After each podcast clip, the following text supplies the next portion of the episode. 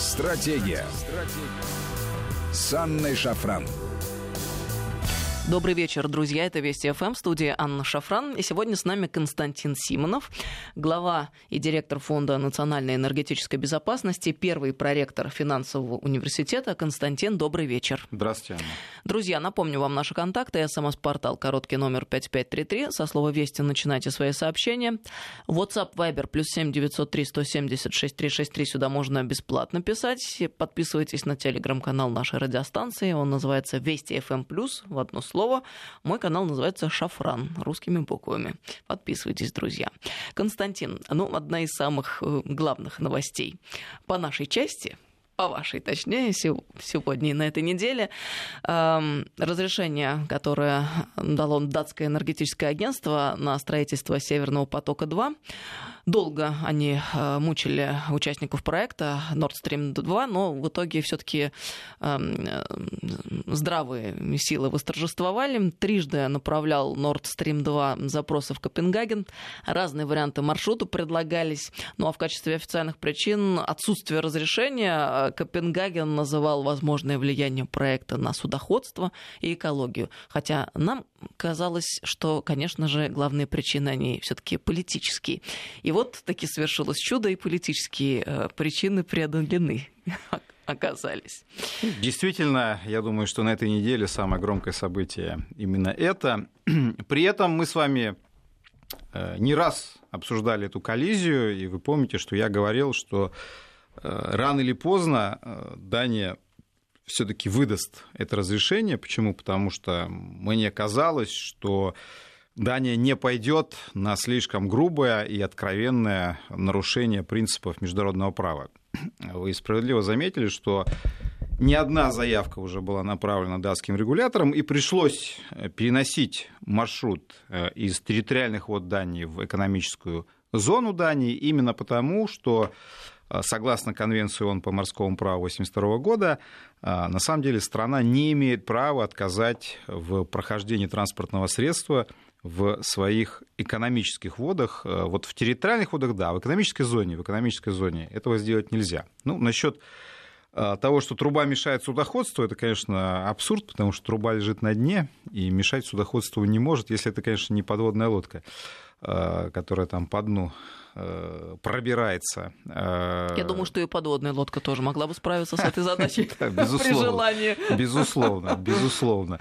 Вот. Э, более того, сам трубопровод является транспортным средством в том числе и согласно международному праву. И именно поэтому, кстати, Дания и не отказывала в стройке. То есть она сознательно тянула время, понимая, что э, сказать нет не получается.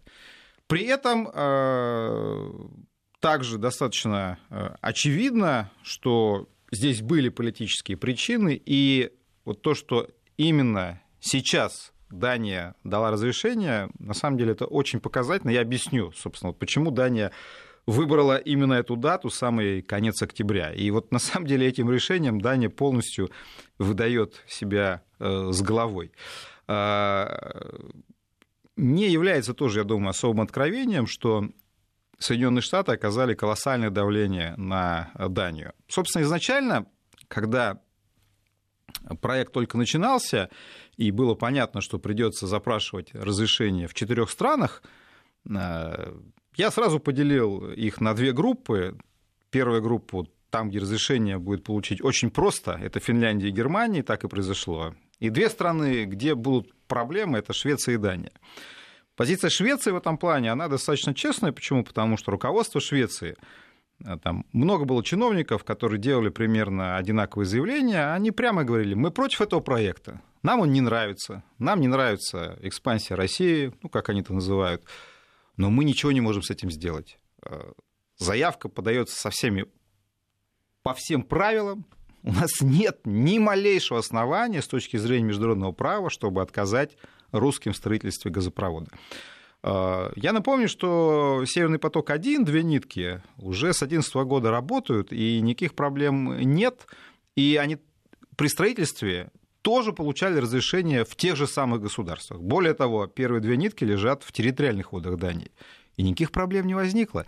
Там тоже были вопросы по экологии, но они все были решены, и опять же, не было никаких оснований, чтобы эту трубу не согласовывать. Хотя там, я понимаю, что политика там в, в те годы было чуть-чуть другое, хотя тогда уже тоже я прекрасно помню, как некоторые шведские депутаты на полном серьезе говорили, что нельзя допустить строительство Северного потока, потому что объекты, которые будут применяться при строительстве, там, в частности, платформы, которые, кстати, не применялась там, потому что трубокладчики работают без платформ, но якобы там могут быть использованы для высадки десанта там, и так далее. Ну, в любой стране находятся политики, которые позволяют себе эмоциональные заявление на грани фола, так что посмеялись, дальше э, пошли, получили разрешение, и строительство продолжалось.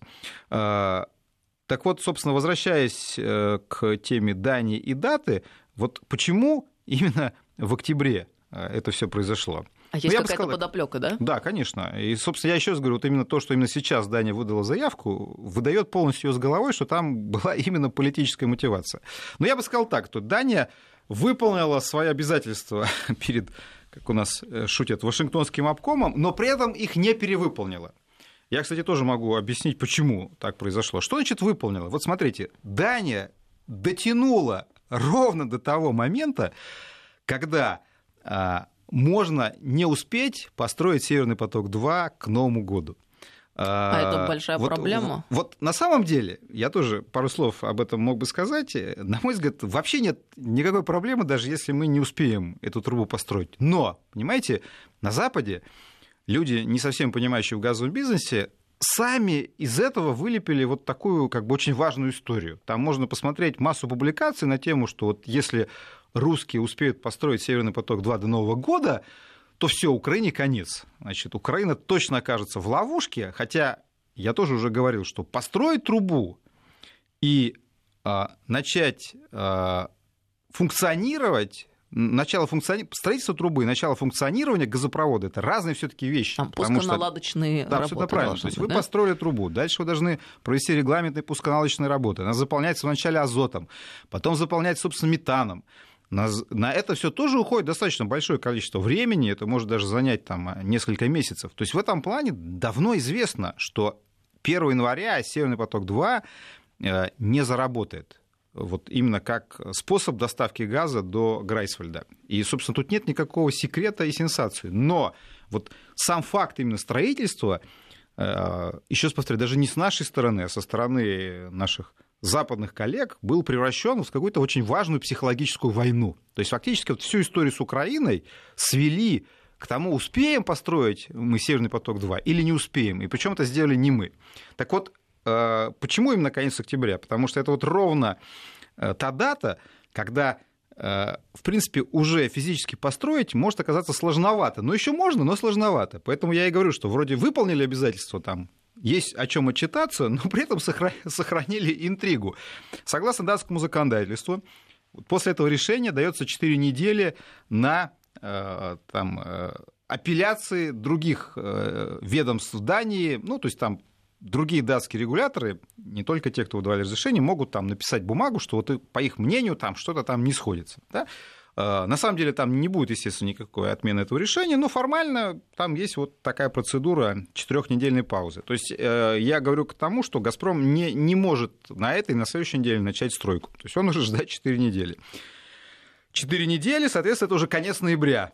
Остается декабрь. Значит, строительство там остается в этой зоне 150 километров. Значит, трубоукладчик кладет трубу примерно 5 э, километров в день. Соответственно, получается где-то 30 дней. Вот я поэтому и говорю, что там остается вот ровно 30 дней. Но при этом, опять же, вопрос, какая будет погода на Балтике? В Балтике в декабре уже там могут быть и штормы, и что хочешь. То есть в этом плане там тоже вопрос э, срок какой будет трубоукладки.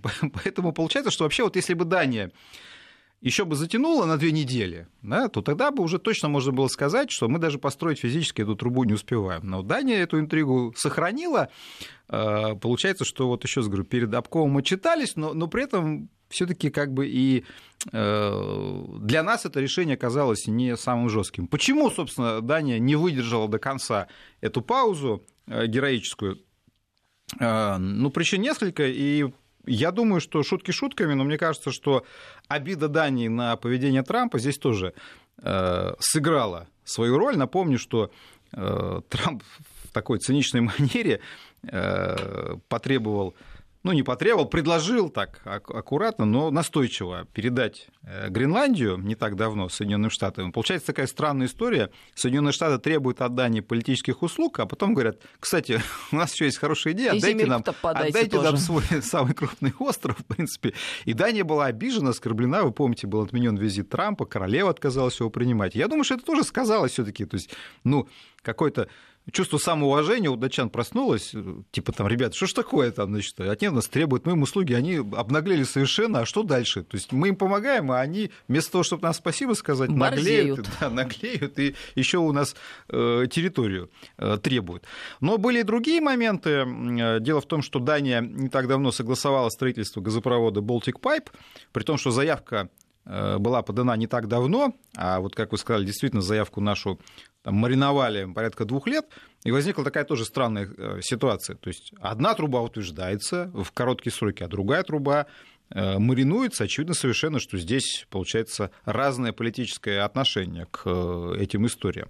Вот. И, в общем-то, я думаю, что «Газпром» вполне мог уже и иск подавать, потому что Дания нарушает международное право, Дания мешает строительству газопровода, а на самом деле ведь газопровод «Северный поток-2» Э, это газопровод, э, который э, позволяет «Газпрому» сократить издержки на доставку газа до европейских потребителей. То есть, в принципе, это, это на цене проект... как-то должно отразиться? Ну, дело в том, что маршрут от Баваненковского месторождения до Грайсвальда через Балтийское море, он примерно там на 2000 километров короче, чем маршрут от Уренгоя до Германии через ту же Украину. И поэтому, конечно, там получается достаточно серьезная экономия на дистанции, соответственно, на цене. И получается, что чем дольше Э, Газпром не сможет использовать Северный поток-2, тем больше будут его финансовые потери. Это тоже можно легко посчитать, и, в принципе, Дания этот иск предъявить, и у нее нет вообще никаких оснований, то есть объяснений даже не будет, почему она отказывала в стройке. Поэтому я думаю, что это тоже на нее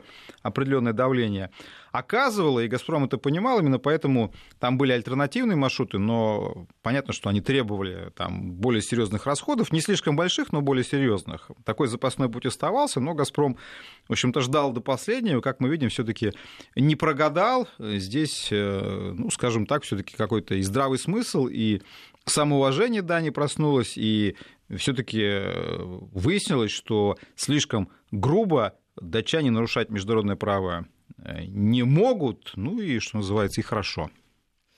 А скажите, пожалуйста, а вот какая-то транзитная составляющая, она существует? Вот мы же привыкли... Что вы имеете в виду? Да, я сейчас поясню.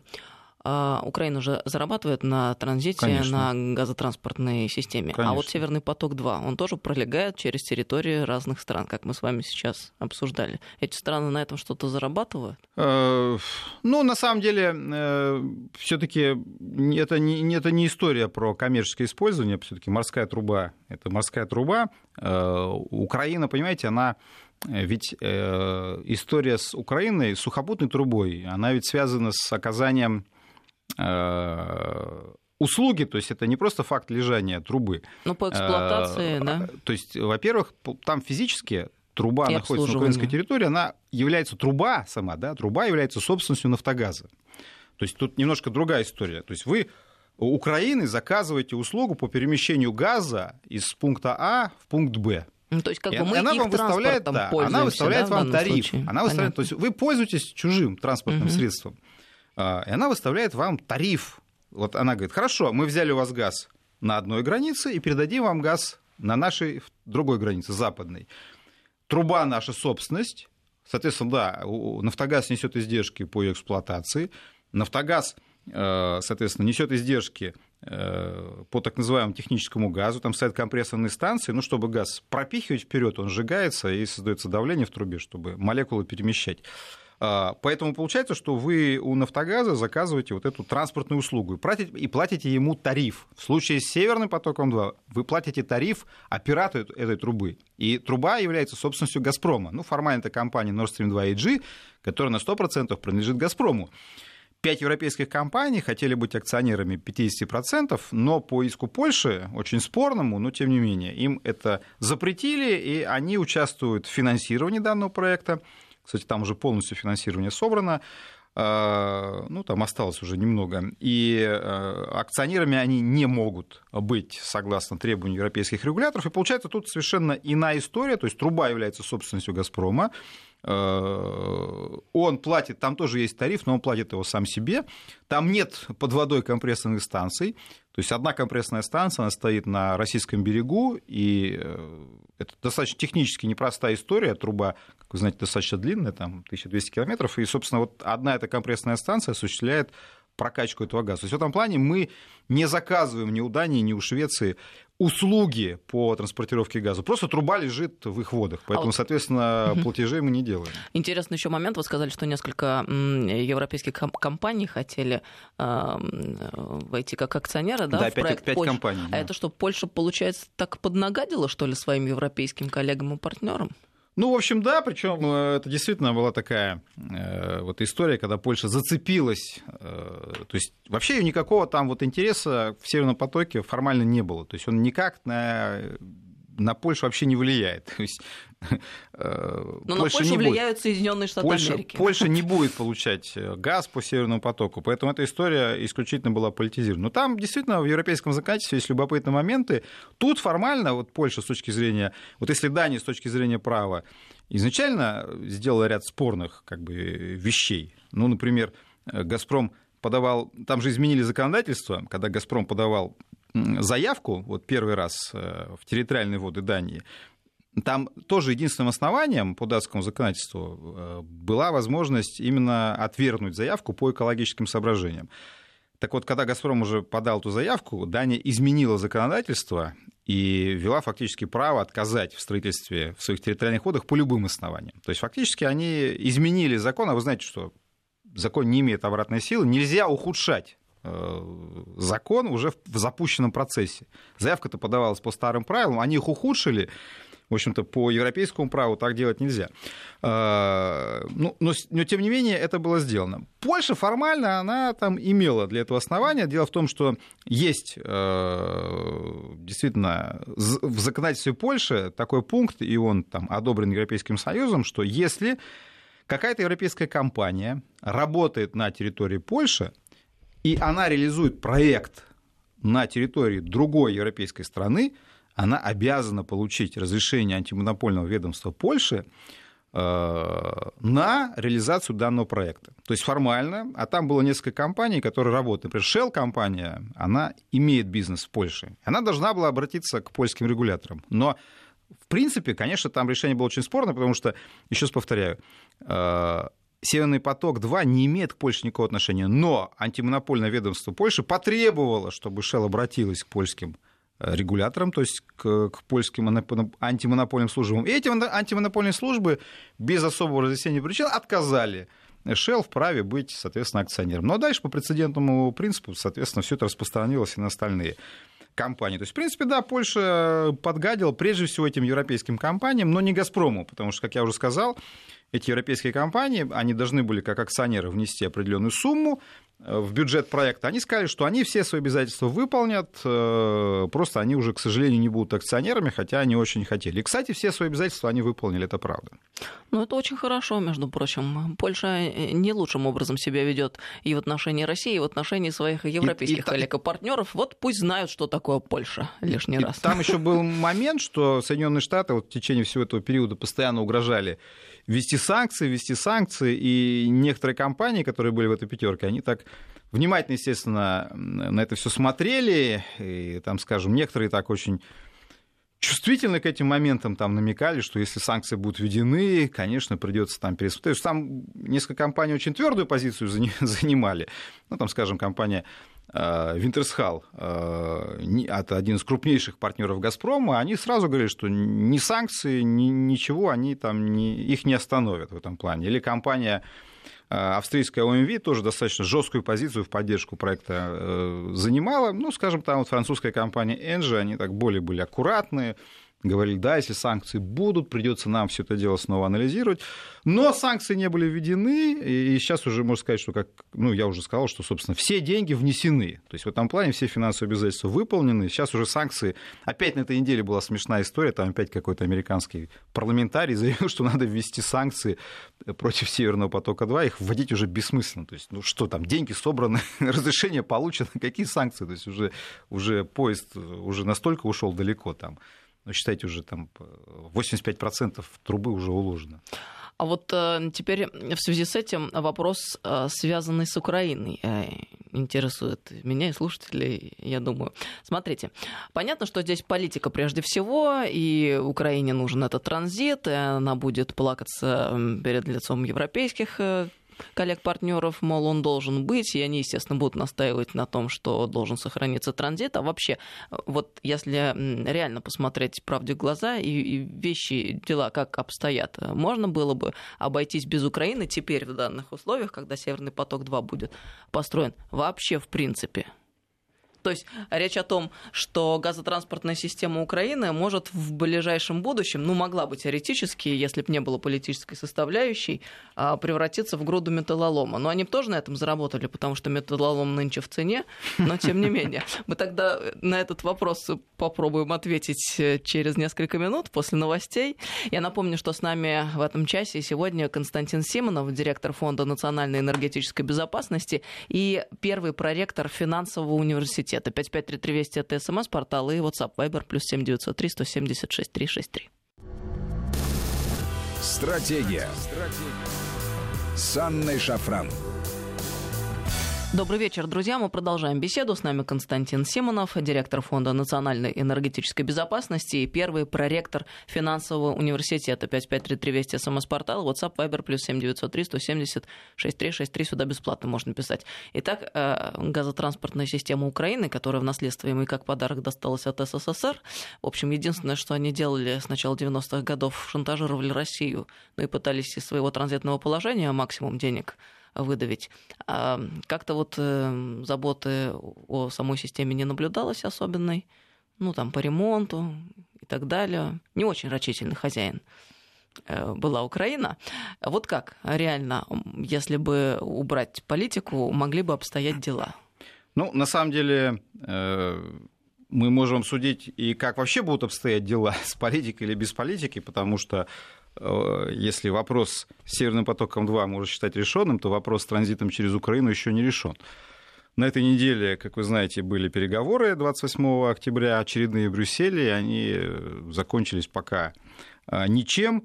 Но при этом, конечно, вот ситуация с Северным потоком-2, как я уже сказал, она психологически немножко поменяла расклад сил. Вот я внимательно посмотрел западную прессу. Э, очень много статей в силе «Шеф, все пропало», но на самом деле, опять же, как я уже сказал, еще переговоры совершенно не закончены, и у Украины есть там определенные аргументы, как ей кажется, но, в принципе, вот сами придумали эту историю про то, что все сводится к Северному потоку-2, а теперь сами расхлебывают. Ну вот интересно, вот Financial Times прочитал цитату Андрея Коболева, главу э, «Нафтогаза». Вот тут интересно, пишется, что Андрей Коболев, э, узнав о решении Дани, призвал все ведущие западные страны ввести санкции против проекта. Значит, то есть как бы крик такой крик души. Все, все просвещенные страны должны срочно что-то сделать. А Но, у них есть какие-нибудь другие варианты? Семь бед, один ответ. Нет, санкции. ну санкции, еще раз повторяю, санкции вводить уже просто глупо. Ну, просто глупо. Там деньги все собраны. Э, мы уже говорили, там швейцарская компания «Олсыз», семейная компания. Э, вот это судно, трубоукладчик, э, оно с Северного потока, основной трубоукладчик, ушло в Мексиканский залив, в Соединенные Штаты. На самом деле это скорее «Олсыз», Э, необходимо в Мексиканском заливе, потому что уникальное судно, там никто другой эти работы не сделает. Ну, э, запретят они работать, но сами больше пострадают. Поэтому никаких санкций уже сейчас захватить глупо, потому что Соединенные Штаты будут выглядеть проигравшими. Вот ведет Трамп санкции, а трубу все равно построят там буквально через пять недель, ну там плюс месяц, ну, хорошо, там через полтора, там два месяца. Ну и что с этим делать? Получается, публично, получается, ввели санкции, они не помогли. Но э, Нафтогаз нервничает, Украина нервничает, и нервничает справедливо, э, но пока мы видим, что вот э, есть какая-то достаточно такая упрямая позиция, и пока компромисса не находится. И э, вопрос, на самом деле, ведь не только в транзитных э, деньгах. Да, Украина зарабатывала там от 2,5 до 3 миллиардов разные годы э, на транзите. Э, мы понимаем, что вот сейчас э, это вопрос там, действительно времени, когда полностью эта инфраструктура будет отлажена, и времени небольшого. Э, что остается? Остается, вот, собственно, запустить Северный поток-2, там, достроить эти 147 километров по Дании э, Еугал, газопровод, который продляет э, Северный поток-2, он на самом деле уже заработать может в январе и снимет проблемы с опалом по регуляторам, потому что они параллельно идут. Потом там Еугал-2 будет достроен. По югу турецкий поток, две нитки уже готовы, заполняются газом они. Э, инфраструктура по Турции до болгарской границы готова. Через Сербию труба будет готова к концу года. Болгария чуть-чуть там отстает, и, видимо, только уже в следующем году болгарский участок будет достроен. Поэтому вот такие там, да, мелкие какие-то остаются истории. Но э, я тоже уже неоднократно эти цифры говорил. Транзит в прошлом году через Украину был 86 миллиардов, Северный поток-2 – 55 миллиардов, Турецкий поток – 31,5. Вот ровно 86 миллиардов. Я понимаю, что там бывают сезонные зимние пики, но в целом мы понимаем, что там, в общем-то, практически можно уже э, транзит э, через Украину сводить там, до объема меньше 10 э, миллиардов кубов. Шевчевич на переговорах уже там был готов. Ну, изначально была цифра 60 Украины, вот не меньше 60, Шевчевич уже сказал, давайте на 40 соглашаться, но 40 тоже цифра достаточно странная. Там, э, в свое время Путин и Миллер говорили про 15 миллиардов. Я думаю, что вот реально можно говорить там, о 10 миллиардах. Э, это тот, тот максимум, на который мы сейчас можем пойти. Но ситуация для Украины э, осложняется еще и тем, что если не будет транзита, то тогда, скорее всего, не, не будет и поставок газа из России на Украину. И это изменит полностью э, как бы газовую жизнь самой Украины. Почему? Потому что ну вот тоже была новость сегодняшняя, буквально вот 1 ноября, на Украине опять были повышенные цены на, на газ для промышленных, да, для потребителей. промышленных потребителей. При этом э, неоднократно уже вот за последнюю осень Россия продолжает делать Украине предложение по заключению прямого договора, и постоянно мы говорим о том, что минимум цена будет на 25% дешевле, чем европейская цена. Минимум Тут на 25%. Наш президент высказался накануне, что на Украине, мол, нет никакого реверса газа из ЕС, это российский газ. Ну, уже давным-давно много говорили да, о том, что это но, реверс, на он деле, на бумагах только на, происходит, там, а там, фактически. Там даже, понимаете, история И что даже... Россия готова к конструктивной работе по прокачке газа через Украину, по поставкам газа на история Украину. История еще интереснее. Вопрос даже не в том, что газ, который берет э, Украина, ну, вы знаете действительно, что Порошенко говорил, что это не российский газ, и Путин сказал, что очевидно всем, что это российский газ, и никакого там э, реверса нет. Но там история еще интересней. Э, дело в том, что Э, газ пересекает границу России и Украины. Вот формально по документам с ним что происходит? Украина этот газ тащит до западной границы, передает европейцам, да, соответственно, Газпром отдает ее европейцам. Потом Украина говорит о том, что этот газ покупает у европейских компаний, забирает его в Словакии, и потом, по ее версии, она этот газ гонит, ну, он же потребляется на всей территории Украины, в том числе и на Востоке. И, например, в Харьков, по версии Украины, она этот газ тащит из Словакии. Как вы понимаете, на самом деле этого не происходит. Те объемы, которые нужны Харькову или Днепропетровску, они берут из российских объемов, которые пересекают российско-украинскую границу. Потребляют их там. Потом «Газпрому» предъявляют счет за транзит газа до западной границы. Дальше они просто по кольцевой трубе гонят этот газ через Словакию, накручивают данные на счетчики. Э, вот это есть виртуальный реверс или карусельный реверс, который Украина использует. Поэтому «Газпром» на самом деле переплачивает за транзит, но он с этим ничего не может сделать, потому что формально по, по счетчикам Украина газ не ворует. Да? Э, но если не будет транзита через Украину, это означает, что газ не будет заходить э, на Украину на российско-украинской границы. И тогда действительно придется физически уже этот газ тащить из Словакии в тот же Харьков. Это, во-первых, расходы дополнительные. Во-вторых, надо будет систему в реверс переводить. Ну, скорее всего, они справиться могут. Вот вы там сказали, что они ничего не делали. Действительно, там это такой уже давний вопрос, в каком состоянии находится украинская ГТС. Э, потому что они там... Ну, последние хотя бы несколько лет не было крупных аварий, скажем, за это спасибо. Но, в принципе, там технологии ремонта, там латочного, которые не используют, это достаточно рискованная история. То есть капитальных ремонтов там действительно давно не было, но латочные реформы, э, эти ремонты, ну, заплатки, то есть, грубо говоря, они трубы не меняют, да, но на них кладут заплатки там вот в наиболее изношенных местах. То есть, грубо говоря, новые штаны не покупают, но постоянно что-то какие-то заплатки там разорвутся эти штаны в итоге, да, или можно этими заплатками там вечно будет подкладывать. Мы не знаем, потому что никакого аудита много лет не было международного. А так, в идеале он должен этот аудит в идеале, ну, конечно, они должны были провести аудит, если они считают, что у них система там надежная, и пустить аудиторов на эти объекты, показать им состояние этих труб, чтобы понять, этого достаточно или действительно новые трубы покупать и менять эти системы уже.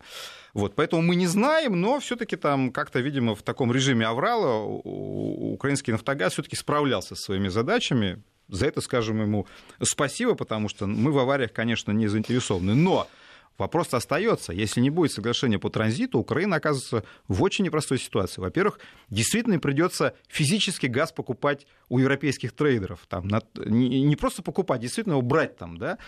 Если э, будет вот эта сложная история с Украиной, э, очевидно совершенно, что э, лишнего газа в Европе не окажется. Ну, просто потому, что Украина сама эту ситуацию создала. Европейцы свои потребности закроют там. Уже сейчас на 100% закрыты все подземные хранилища в Европе. То есть все, конечно, готовятся к этой истории. Например, Венгрия тоже понимает, что вот Путин был в Венгрии, они понимают, что они могут оказаться в сложной ситуации. Но в Венгрии есть хранилища, они их заполнили. Там, э, они могут брать газ в Баумгартене австрийском. То есть, в принципе, у них схема есть, там, да, план Б существует. И все европейские страны, естественно, ситуацию возможного прекращения транзита имеют в виду. Так вот, когда Украина придет э, к европейским трейдерам с просьбой о том, чтобы дать им газа, а им там по году нужно где-то 12-13 миллиардов импортного газа, его просто зимой там не окажется. И проблемы Украины никого не волнуют в Европе. Э, то есть они физически этот газ не возьмут. А потом еще, еще, еще раз повторяю, надо будет этот газ тянуть через всю Украину в Харьков, и цена опять же вырастет еще больше, потому что эти транспортные издержки сегодня, они физически не несутся. И Нафтогаз, естественно, их будет перекладывать на потребителей. Я не исключаю, что там даже какая-то будет региональная дифференциация введена в зависимости от расстояния от э, там, от, от западной границы физически. То есть это очень непростая история, и как Украина будет из нее выкручиваться, не ясно. Не случайно, обратите внимание, что все-таки вот новый министр энергетики, он делает такие аккуратные заявления, что в принципе Украина уже может рассмотреть варианты закупки газа. Ну, правда, он там э, сразу там тут же говорит, ну, если там Россия либерализует свое там, экспортное законодательство, в принципе, понятно, что мы не будем либерализовать экспортное законодательство, тем более по требованию министра энергетики Украины. Но Раньше такое представить было невозможно, чтобы там при Порошенко министр энергетики сказал, ну, в принципе, мы можем закупать газ в России. Сейчас это говорится. Ну, сказали А, посмотрим, скажут ли Б. Э, я вот вижу, что Украина все-таки понимает, что это очень будет непростая ситуация. Вот. Но, правда, Россия тоже занимает, поскольку, видите, тут и Северный поток, и успехи есть. У нас там есть один момент, он достаточно такой принципиальный для нас и непростой для Украины. Он четко был обозначен во время последних переговоров. Россия говорит, мы готовы к компромиссу, но есть принципиальные условия. Вы должны отказаться от штрафа в 2,6 миллиарда долларов, который вынесен по решению Стокгольмского арбитража. А у, у, вот это для Украины, конечно, тоже, понимаете, то есть Стокгольмский арбитраж вынес в ее пользу решение, она теперь, вот Россия говорит, вы должны добровольно сказать, что мы вам ничего не должны. А, Украина, конечно, говорит о том, что это невозможно. И вот э, как из этой ситуации пока выйти, не ясно, но эту позицию мы четко донесли, что мы не будем заключать новое соглашение, если мы не урегулируем вопрос по долгу.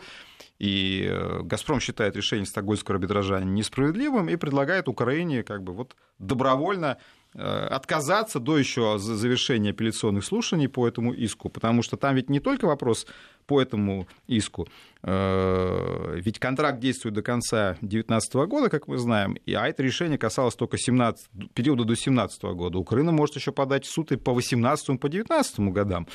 Вот. Естественно, «Газпром» э, считает это решение несправедливым, потому что, ну, там, если коротко напоминать, там было два иска и два контракта, и, соответственно, Украина брала на себя обязательство покупать определенные объемы газа, а «Газпром» брал на себя обязательство транзитировать определенные объемы газа. Так вот, Украина свое обязательство покупать объемы не выполнила, «Газпром» тоже не выполнил, но Стокгольмский арбитраж решил, что Украина это бедная страна, и она может не выполнять. А Россия это богатая страна, и она не может не выполнять. Поэтому на Россию наложили штраф, а Украине за невыполнение вот этого принципа «бери или плати» не наложили штраф.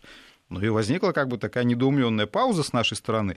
Э, а потенциально Украина может воспользоваться этим прецедентом сказать, ну вот видите, значит, апелляция тоже в нашу пользу закончилась, значит, еще за 2018 год заплатите за недотранзит газа, и за 2019 год заплатите за недотранзит газа, и там уже сумма будет не 2,6 миллиардов, а больше. Поэтому э, мы связываем истории с транзитом, с этим штрафом, но тоже вот представить, что Зеленский скажет, я простил России выплату там, 2,6 миллиардов, сложновато. Вот я пока не представляю, как он это политически объяснит своим избирателям. Хорошо. А, есть еще один интересный вопрос, уже э, если перенестись за океан в новый свет. А, такие э, ходят э, рассуждения о том, что, мол, американский сланцевый бум подходит к концу. Американские производители сланцевой нефти испытывают серьезные затруднения. А, и сообщается, что количество банкротств стремительно растет, а рост объема добычи существенно замедляется. И спад такой может привести к сильному дефициту на нефтяном рынке, соответственно, к повышению цен. Вот как с этим быть и реально как обстоят дела? А, я бы не стал хоронить американских э, производителей сланца, потому что правильнее сейчас сказать о том, что э, падают темпы роста добычи. Падают темпы роста, это все-таки не совсем то, что, что, что идет падение, да? то есть замедляется рост. Действительно существуют определенные проблемы у американских слонцевиков. А, то, что называется бутылочные горлышки. Например, а, Америка испытывает дефицит инфраструктуры. А, трубопроводов просто не хватает. Но это, что называется, болезни роста, и это на самом деле действительно ведь колоссальная машина. Сегодня Соединенные Штаты добывают нефти э, больше, чем Россия и больше, чем Саудовская Аравия. Я все время этот пример привожу. Вот Соединенные Штаты за короткий период времени э, удвоили свою нефтяную добычу. Удвоили. Это вот на фоне всех разговоров, что нефть завтра никому не будет нужна, нефть товар прошлого, только глупые страны нефть добывают, а умные страны от нее от, отказываются. Вот если вы считаете Соединенные Штаты глупой страной, тогда да. Но Соединенные Штаты, еще раз говорю, не просто увеличивают добычу, а просто ее удвоили буквально там за 5-6 лет. Это колоссальный рывок, и это действительно огромная, колоссальная индустрия, представленная десятками компаний. Э, и вот говорить о том, что сейчас это все там схлопнется, это было бы весьма и весьма э, наивно. Вот. Только один штат Техас добывает больше, чем там Иран, Венесуэла вместе взятые. То есть это совершенно фантастические э, цифры. Э, да, какие-то определенные, безусловно, э, болезни роста в Соединенных Штатах есть, но они, в общем-то, эти проблемы стараются преодолевать. Главный плюс для американцев, для производителей нефти, так скажем правильнее, в Соединенных Штатах, это их президент Дональд Трамп который является открытым сторонником углеводородов, который считает э, все эти игры в зеленую энергетику блажью, чепухой, и считает, что самое главное – это получить дешевое топливо, дешевую электроэнергию. Э, в отличие от предыдущего президента, который считал, что надо уже заняться энергопереходом, и даже в конце срока Обамы, там были идеи специальных налогов на нефтяные компании, чтобы там они профинансировали вот то, что называется энергопереходом. Такая тоже популярная сейчас тема, что надо всем убегать от углеводородов к новой прекрасной энергетике. Ну, там, правда, есть очевидная проблема. Новая прекрасная энергетика, она просто дороже. Вот, и э, все это приводит к тому, что будет расти стоимость топлива и стоимость электроэнергии.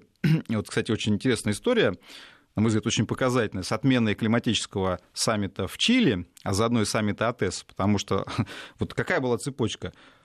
Сначала повысили стоимость на электроэнергию, а, из-за этого повысилась стоимость метро. Э, в метро из-за стоимости электричества. Потом народ вышел на улицу бунтовать, а потом в итоге отменили саммит, саммит где должны были обсуждать прекрасный, прекрасный энергопереход и прекрасную новую энергетику, которая привела, по большому счету, к тому, что бунты начались в Сантьяго на тему роста стоимости. Очень вот, вот вам пример. логика. Спасибо вот вам, вам большое. Не часто и немного об этом говорилось в связи с протестами вот, в Чили. Вот вам и пример нового прекрасного э, мира. Ну, правда, Мадрид сейчас э, готов. Конечно, саммит климатологов святое дело, а он обязательно будет проведен, так что уже, уже Мадрид Э, можно, правда, в Барселоне было провести, веселее было бы, но тем не менее. Значит, э, так вот, возвращаясь к Соединенным Штатам, Трамп, вы знаете, что он вышел из Парижского соглашения, и он всячески говорит, что, ребята, давайте не заниматься чепухой, э, давайте посмотреть реально на вещи, и возобновляемая энергетика – это путь просто к удорожанию и топлива, и электроэнергии. Это неправильно.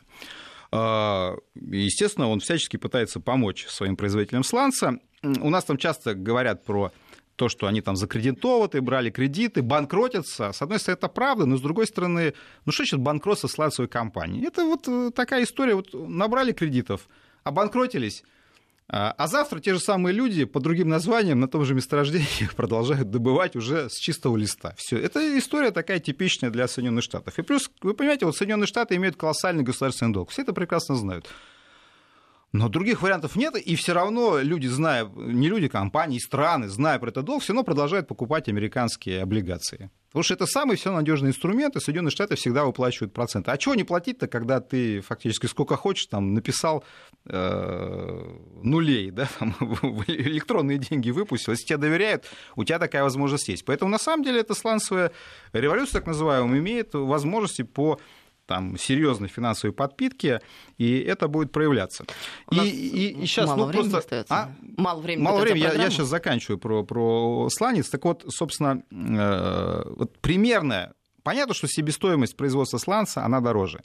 Но вот, Понятно, что она разная в различных формациях, но примерно мы можем ориентироваться на цифру в 50 долларов как себестоимость производства сланцевой нефти. Значит, сегодня все-таки цена на мировом рынке, она выше. Поэтому вот если бы цена упала сильно и ушла бы ниже, вот тогда бы действительно сланцевые компании стали бы испытывать очень серьезные проблемы. Но в этом, кстати, и наше преимущество. Почему? Потому что Соединенные Штаты имеют серьезные возможности по изменению стоимости нефти на мировом рынке, и они не заинтересованы, особенно при Трампе, в том, чтобы цена уходила ниже 50 долларов. И вот поэтому, и, кстати, это была ключевая причина, когда вот цена уходила там, к 30 долларам, а это было в начале 2015 года, там была паника. Я всегда говорил, что обратите внимание на Соединенные Штаты, но не будут они долго терпеть цену в 30 долларов, потому что вот тогда слонцевики будут испытывать действительно колоссальные проблемы. И как вы видите, цена вернулась к 50, потом выше, и сейчас находится там на уровне 60-65 долларов, что и нас устраивает, и американцев устраивает. Спасибо, доступно объяснили. А тут несколько сообщений пришло. Вот люди волнуются, Грета Тунберг апелляцию подаст или нет насчет Северного потока-2.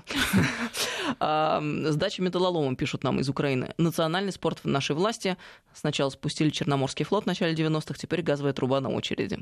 Александр прислал. И вот вопрос. А, он из Канады. В Украине мелькнула идея в случае прекращения прокачки газа из России закачать в трубу водород. Что это за умная мысль? Поясните, пожалуйста. Да, спасибо за вопрос. Ну, что касается Греты, значит, интересно, она, она, по идее, должна была на лодке как раз в Сантьяго уже выплыть, но не знаю, выплыла или пришлось возвращаться. А, что касается водорода, действительно такая мысль прозвучала, что надо закачать туда водород. Понимаете, Украина очень веселая страна.